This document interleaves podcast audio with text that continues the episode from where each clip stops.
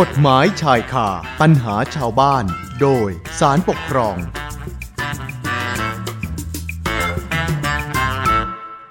เอาละค่ะเข้าสู่ช่วงเวลากฎหมายชายคาปัญหาชาวบ้าน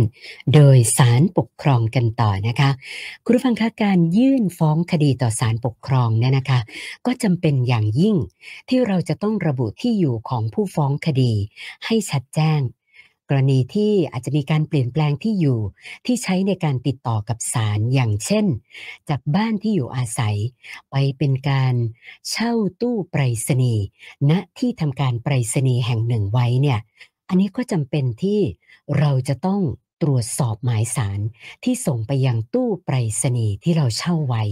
นะคือต้องบอกว่าก็เป็นหน้าที่ของเราเลยล่ะ ที่จะต้องมันตรวจสอบอย่างสม่ำเสมอ ไม่เช่นนั้นแล้วเนี่ยมันก็อาจจะเกิดเหตุการณ์ อย่างเช่นคดีปกครองที่วิทยากรกำลังจะนำมาเล่าให้ฟังนะอีกสักครู่นะคะ คือเป็นกรณีที่ผู้ฟ้องคดีรายหนึ่ง เขายื่นฟ้องคดีต่อศาลปกครอง ต่อมาศาลก็ได้มีการส่งหมายแจ้ง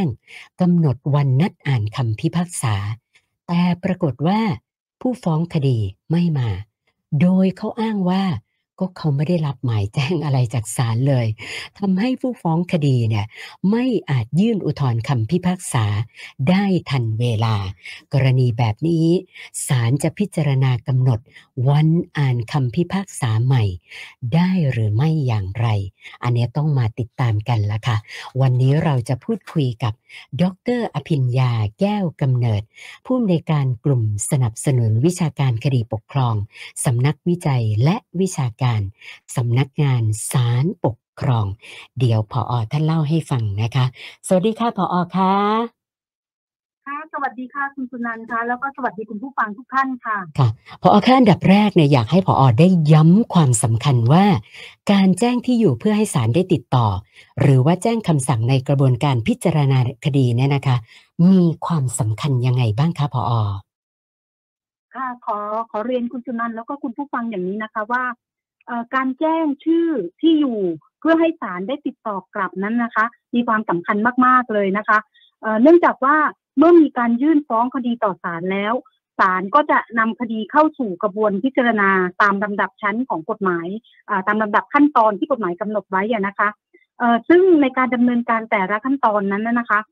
โดยก็ย่อมมีการติดต่อหรือว่ามีการแจ้งหมายสารในในเรื่องต่างๆ ให้กับผู้ที่เกี่ยวข้องในคดีเนี่ยได้ทราบเป็นระยะระยะนะคะ อย่างเช่น มีการส่งหมายแจ้งนัดการอ่านสารนัดไต่สวนนะคะ หรือว่า หมายสารสั่งให้คู่กรณีทำคำให้การ หรือว่าส่งให้ส่งพยานหลักฐานเพิ่มเติม อะไรทำนองนี้เป็นต้นนะคะดังนั้นหากท่านใดก็ตามนะคะ ได้มีการยื่นฟ้องคดีต่อศาลแล้ว ก็ควรที่จะต้องติดตามคดี และก็ดำเนินการต่างๆ ตามคำสั่งศาลทั้งนี้ก็เพื่อประโยชน์ของตัวผู้ฟ้องคดีแล้วก็คู่ความเองนะคะโดยเฉพาะอย่างยิ่งการรับแจ้งคำสั่งศาลนะคะ เพราะว่าในทางคดีแล้วเนี่ย วันที่ได้รับแจ้งเนี่ยจะมีผลต่อการใช้สิทธิ์ต่างๆ ตามที่กฎหมายกำหนดไว้ อย่างเช่นการอุทธรณ์คำสั่ง หรืออุทธรณ์คำพิพากษาของศาลปกครองชั้นต้น ต่อศาลปกครองสูงสุดนะคะ ซึ่งตรงนี้ก็จะมีกำหนดระยะเวลาเอาไว้ว่า จะต้องยื่นอุทธรณ์ภายใน 30 วัน นับแต่วันที่ศาลได้มีคำพิพากษา หรือว่ามีคำสั่งนะคะ ซึ่งถ้าหากว่าผู้ฟ้องคดีหรือว่าคู่กรณีเนี่ยไม่ได้ยื่นอุทธรณ์ ตามที่กำหนดเอ่อกำหนดไว้ดังกล่าวเนี่ยนะคะ กฎหมายก็ให้ถือว่าคดีนั้นเป็นอันเป็นที่สุดนะคะแล้วก็หากมีการส่งหมายแจ้งคำสั่ง หรือว่าคำพิพากษาของศาลเป็นไปโดยชอบด้วยกฎหมายแล้ว ตรงนี้เนี่ยผู้ฟ้องคดีจะโต้แย้ง หรือว่าปฏิเสธว่าไม่ได้รับหมายแจ้งนั้นนะไม่ได้อย่างเช่นการที่ผู้ฟ้องคดีได้รับแจ้งที่อยู่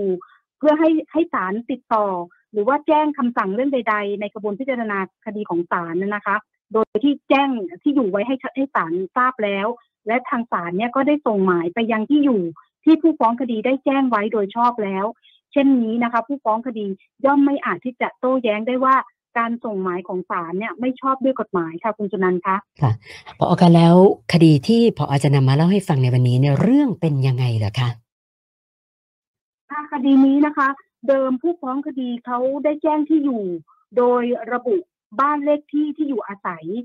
เป็นสถานที่ที่ใช้ติดต่อกับศาลปกครองชั้นต้นนะคะ แต่ในระหว่างการพิจารณาคดีของศาลปกครองชั้นต้น ผู้ฟ้องคดีก็ได้มาขอเปลี่ยนที่อยู่ใหม่นะคะ เป็นใช้ตู้ไปรษณีย์ที่เช่าไว้แทนนะคะ เป็นการเช่าตู้ไปรษณีย์ณที่ทำการไปรษณีย์แห่งหนึ่ง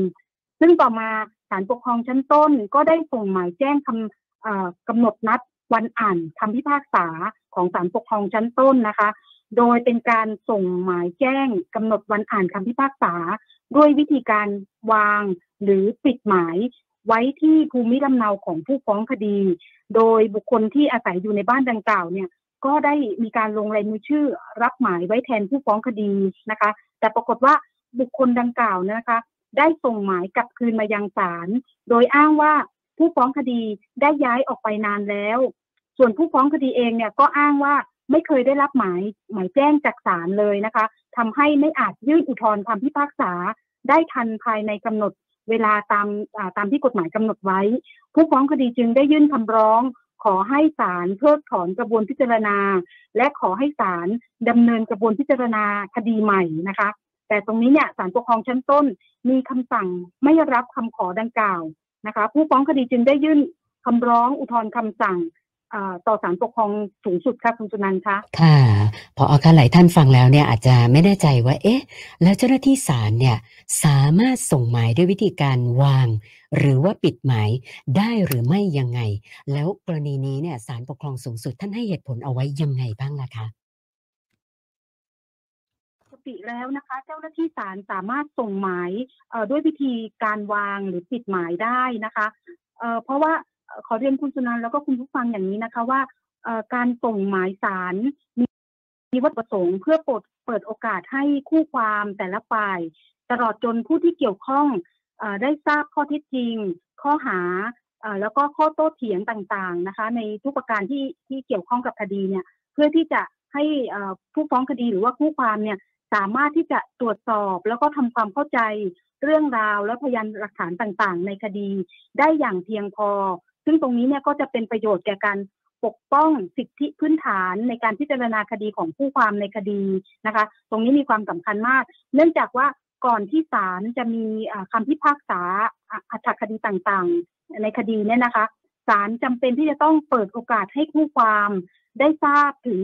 ข้ออ้างหรือว่าข้อโต้แย้งของแต่ละฝ่าย แล้วก็ให้ผู้ความเนี่ยได้แสดงพยานหลักฐานเพื่อที่จะยืนยันข้อเท็จจริงที่ตนกล่าวอ้าง หรือว่ายืนยันข้อเท็จจริง เพื่อที่จะหักล้างข้อเท็จจริงของอีกฝ่ายหนึ่งนะคะ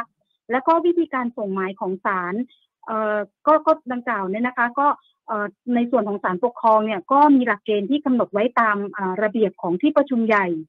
ตุลาการในศาลปกครองสูงสุด ว่าด้วยวิธีพิจารณาคดีของศาลปกครอง พศ 2543 นะคะ ตรงนี้เนี่ยในข้อ 16 นะคะ ได้กำหนดไว้มีสาระสำคัญว่าการแจ้งข้อการแจ้งข้อความเป็นหนังสือ หรือว่าส่งเอกสาร โดยวิธีให้พนักงานเจ้าหน้าที่ของศาลหรือว่าบุคคลนำไปส่งเนี่ย ถ้าผู้ผู้รับนะคะไม่ยอมรับ หรือว่าในขณะที่นำไปส่งไม่พบผู้รับนะคะ ก็ให้ วาง หรือว่าปิดหนังสือ หรือว่าเอกสารนั้นไว้ ในที่ซึ่งเห็นได้ง่ายณนะสถานที่นั้นนะคะ และในประการสำคัญก็คือ ให้ถือว่าผู้รับได้รับแจ้งในวันที่วาง หรือปิดหนังสือหรือเอกสารดังกล่าวแล้วนะคะคุณสุนันท์แล้วก็คุณผู้ฟังคะ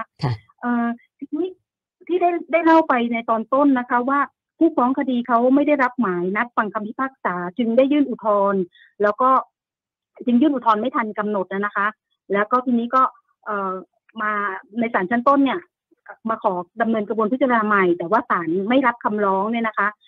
ตรงนี้เนี่ยเมื่อผู้ฟ้องคดีเขาได้ยื่นคำร้องอุทธรณ์คำสั่งของศาลปกครองชั้นต้น ต่อศาลปกครองสูงสุดนะคะศาลปกครองสูงสุดก็ได้พิจารณาวินิจฉัยว่า การที่ศาลได้ไปส่ง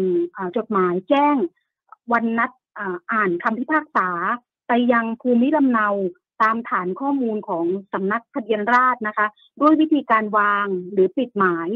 นะคะ ตามที่ได้แจ้งเมื่อสักครู่นี้นะคะ ซึ่งแม้ว่าบุคคลที่อาศัยอยู่ในบ้านจะได้รับหมายไว้แทน แต่ก็ปรากฏว่าบุคคลดังกล่าวเนี่ยได้ส่งหมายกลับคืนมา โดยอ้างว่าผู้ฟ้องคดีได้ย้ายออกไปนานนานแล้วนะคะ ตรงนี้ศาลปกครองสูงสุดได้พิจารณาเห็นว่า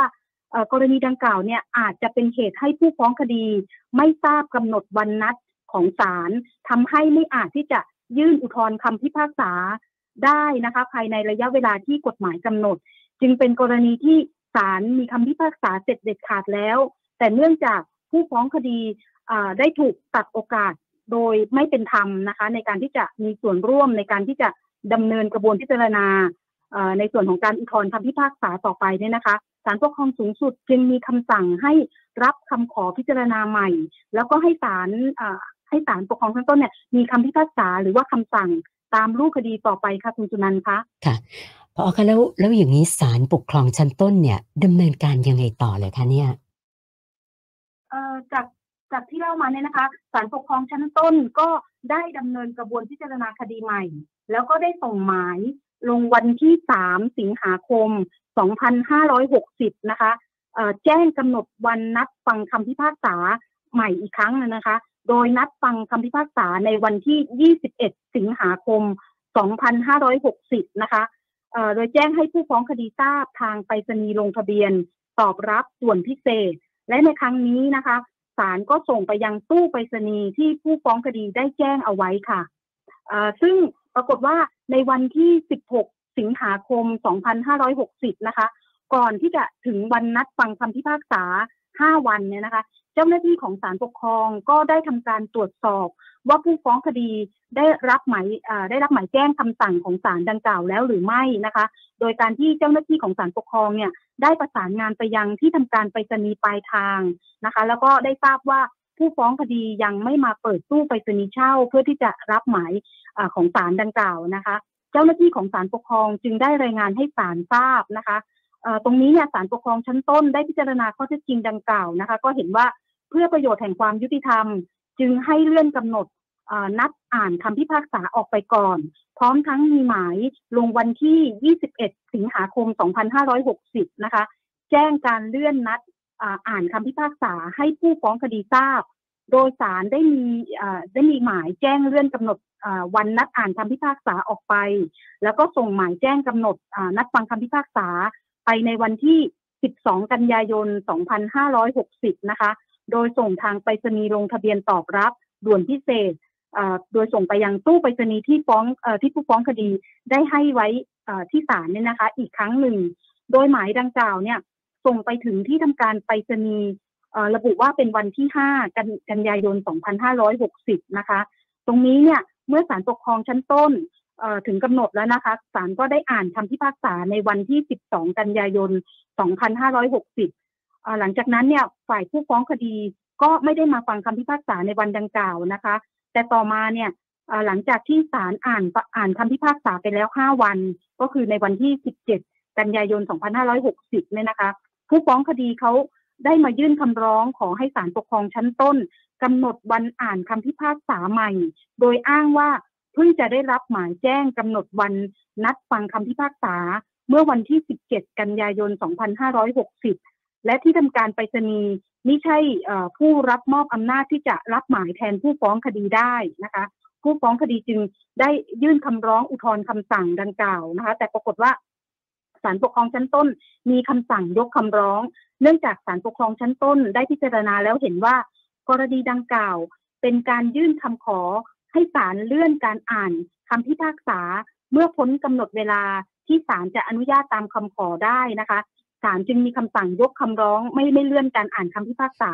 ซึ่งผู้ฟ้องคดีก็ไม่เห็นด้วยนะคะ ก็ได้มาอุทธรณ์คำสั่งของศาลปกครองชั้นต้นที่ยกคำร้องดังกล่าว ต่อศาลปกครองสูงสุดค่ะคุณสุนันท์คะค่ะพอค่ะหลายท่านฟังมาถึงตรงนี้อาจจะสงสัยเหมือนกันนะคะ ว่า เอ๊ะ การขอเลื่อนการอ่านคำพิพากษา เป็นเรื่องที่เราสามารถทำได้หรือไม่ยังไงคะเอ่อโดยโดยโดยหลักแล้วนะคะสามารถทำได้นะคะ เพราะว่าถ้าหากว่าผู้ฟ้องคดีเนี่ยมีเหตุขัดข้องที่ไม่สามารถมามาฟังคำพิพากษาได้ตามกำหนดนัดของศาลนะคะ แล้วก็ประสงค์จะให้ศาลเลื่อนการอ่านคำพิพากษา ตรงนี้เนี่ยผู้ฟ้องคดีสามารถที่จะยื่นคำขอ แล้วก็แสดงเหตุผลจำเป็นต่อศาลได้นะคะ แต่ว่าเงื่อนไขก็คือว่าจะต้องยื่นก่อนวันที่ศาลได้อ่านคำพิพากษานะคะ ไม่ใช่มายื่นภายหลังจากที่ศาลได้อ่านไปแล้วในการขอเลื่อนนะคะ แต่คดีนี้เนี่ยเป็นกรณีที่ผู้ฟ้องคดีเนี่ยมายื่นคำขอหลังจากที่ศาลได้อ่านคำพิพากษาไปแล้วดังนั้นเนี่ยศาลปกครองชั้นต้นจึงมีคำสั่งยกคำร้องขอเลื่อนการอ่านคำพิพากษาของผู้ฟ้องคดีดังกล่าวค่ะผู้ฟ้องคดีเนี่ยก็เลยได้อุทธรณ์คำสั่งที่ยกคำร้องดังกล่าวนะคะ โดยอ้างว่าการอ่านคำพิพากษาในวันที่ 12 กันยายน 2560 แล้วก็ การยกคำร้องขอเลื่อนการอ่านคำพิพากษาของศาลปกครองชั้นต้นเนี่ยไม่ชอบด้วยกฎหมาย เนื่องจากว่าผู้ฟ้องคดีเพิ่งจะได้รับหมายสารในวันที่ 17 กันยายน 2560 เวลา 9 นาฬิกา 45 นาทีนะคะจึงถือว่าไม่มีการแจ้งนัดฟังคำพิพากษาให้ผู้ฟ้องคดีทราบโดยชอบนะคะ และผู้ฟ้องคดีก็เพิ่งจะได้รับหนังสือของศาลในวันที่ 11 ตุลาคม 2560 เวลา 14 นาฬิกา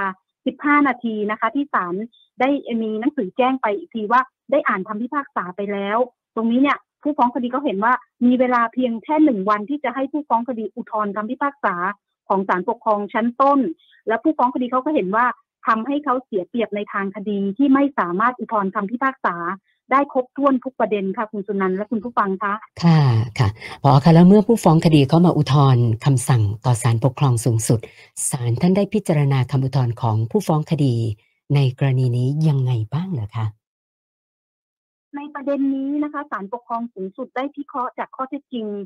ในคดีแล้วนะคะ ก็เห็นว่าผู้ฟ้องคดีเนี่ยสมัครใจที่จะใช้ตู้ไปรษณีย์เช่า เป็นที่ติดต่อรับเอกสาร หรือว่าหมายสารมาโดยตลอด ผู้ฟ้องคดีจึงมีหน้าที่ที่จะติดตามตรวจสอบเอกสาร หรือหมายสารที่ส่งมายังตู้ไปรษณีย์ดังกล่าว และเมื่อศาลได้มีการตรวจสอบอกับข้อมูลของระบบไปรษณีย์ไทยแล้วนะคะก็ก็เห็นว่าหมายแจ้งกำหนดวันนัดฟังคำพิพากษาของศาลปกครองชั้นต้น ได้ส่งไปถึงตู้ไปรษณีย์ดังกล่าวแล้ว ประกอบกับ ไม่มีเหตุอื่นนะคะ ที่จะโต้แย้งใด ๆ เลยว่าหมายดังกล่าวเนี่ยส่งไปไม่ถึงตู้ไปรษณีย์หรือว่าสูญหายไปนะคะ กรณีนี้เนี่ยศาลปกครองสูงสุด จึงเห็นว่าถือได้ว่าเป็นวันที่หมายแจ้งกำหนดวันนัดฟังคำพิพากษาดังกล่าว ไปถึงตู้ไปรษณีย์ที่อยู่ที่ผู้ฟ้องคดีได้ให้ไว้เป็นตรงนี้เนี่ยเป็นวันที่ผู้ฟ้องคดีได้รับแจ้งคำสั่งศาลแล้วนะคะการที่ผู้ฟ้องคดีไม่ได้ไปติดตามตรวจสอบ การส่งเอกสาร หรือว่าการส่งหมายสารที่ศาลได้ส่งไปยังตู้ไปรษณีย์ดังกล่าว จนล่วงพ้นกำหนดนัดอ่านคำพิพากษานะคะ ตรงนี้ถือว่าเป็นความบกพร่องของผู้ฟ้องคดีเอง ดังนั้นศาลปกครองสูงสุดจึงเห็นว่าการที่ศาลปกครองชั้นต้น ได้อ่านคำพิพากษาไปเมื่อวันที่ 12 กันยายน 2560 เป็นการอ่านคำพิพากษาโดยชอบด้วยกฎหมายแล้ว และศาลปกครองสูงสุดก็เห็นพ้องด้วยกับการที่ศาลปกครองชั้นต้น มีคำสั่งยกคำร้องของผู้ฟ้องคดี ที่ขอให้ศาลกำหนดวันอ่านคำพิพากษาใหม่นะคะโดยสรุปก็คือคดีนี้เนี่ยศาลปกครองสูงสุด มีคำสั่งยืนตามคำพิพากษาของศาลปกครองชั้นต้นค่ะคุณจุนันคะซึ่งซึ่งคดีนี้นะคะ ก็เป็นไปตามคำสั่งของศาลปกครองสูงสุดที่คอควายบอใบไม้ หนึ่งหนึ่งเก้าทับสองพันห้าร้อยหกสิบเอ็ดค่ะ ค่ะสำหรับคดีที่พออนำมาเล่าสู่กันฟังในวันนี้เนี่ยพออยากจะฝากอะไรเพิ่มเติมอีกสักหน่อยไหมคะ ค่ะก็ขอขออนุญาตฝากข้อคิดสั้น ๆ นะคะว่า การมาศาลหรือว่าการที่คู่ความมาฟ้องร้องเป็นคดีกันต่อศาลเนี่ยนะคะ มีหลักประการหนึ่งก็คือว่า จะต้องเป็นการใช้สิทธิ์ดำเนินการทางศาลโดยสุจริตนะคะ แล้วก็ไม่ใช้กระบวนการทางศาลเป็นเครื่องมือในการประวิงคดีให้ล่าช้าออกไปนะคะ แล้วก็การดำเนินการต่างๆ ในกระบวนพิจารณาคู่ความเนี่ยจะต้องปกป้องดูแลผลประโยชน์ของตนเอง โดยเฉพาะในเรื่องของการแจ้งที่อยู่ที่ติดต่อ กับในทางคดีกับศาลเนี่ยนะคะก็จะต้องหมั่นติดตามเอกสารต่างๆ ของศาลนะคะซึ่งปัจจุบันนี้ศาลปกครองก็ได้มีระบบศาลปกครองอิเล็กทรอนิกส์นะคะแล้วก็ผู้ความเนี่ยก็สะดวกที่สะดวกนะคะ ก็อาจจะใช้ช่องทางอิเล็กทรอนิกส์ได้เช่นกันนะคะ แล้วก็ในในท้ายนี้นะคะ ขออนุญาตฝากข่าวประชาสัมพันธ์แจ้งเตือนภัยเกี่ยวกับเฟซบุ๊กปลอมของศาลปกครองนะคะขณะนี้สำนักงานศาลปกครองได้ตรวจสอบ แล้วก็พบว่ามีการใช้ Facebook ปลอมนะคะ โดยใช้รูปโปรไฟล์แล้วก็ชื่อของสำนักงานศาลปกครอง ซึ่งเพจปลอมดังกล่าวเนี่ย มียอดผู้ติดตามจำนวนแค่ 2,000 คนนะคะ แล้วก็เพจเนี้ยมีพฤติการณ์ที่ส่งข้อความไปยังข้อความส่วนตัวของสมาชิกนะคะ ตรงนี้สำนักงานศาลปกครองขอเรียนแจ้งว่าเพจสำนักงานศาลปกครองที่แท้จริงเนี่ยมียอดผู้ติดตาม เป็นจำนวนเกือบแปดหมื่นคนนะคะ ไม่ใช่แค่สองพันคน แล้วก็ไม่ได้มีการส่งข้อความเพื่อขอข้อมูลใด ๆ จากประชาชนทั้งสิ้นนะคะ จึงขอประชาสัมพันธ์แจ้งเตือนมายังประชาชน ไม่ให้หลงเชื่อในการหลอกลวงดังกล่าวนะคะ และก็หากมีข้อสงสัยสอบถามข้อมูลเพิ่มเติมได้ที่สายด่วนสารปกครอง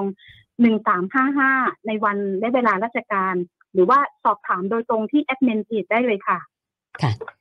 วันนี้ต้องขอบคุณดร อภิญญาแก้วกำเนิด ผู้อำนวยการกลุ่มสนับสนุนวิชาการคดีปกครองสำนักวิจัยและวิชาการสำนักงานศาลปกครอง สละเวลามาพูดคุยให้ความรู้กับพวกเรานะคะ ขอบพระคุณมากค่ะพออค่ะ ค่ะ สวัสดีค่ะ สวัสดีค่ะ กฎหมายชายคาปัญหาชาวบ้าน โดยสารปกครอง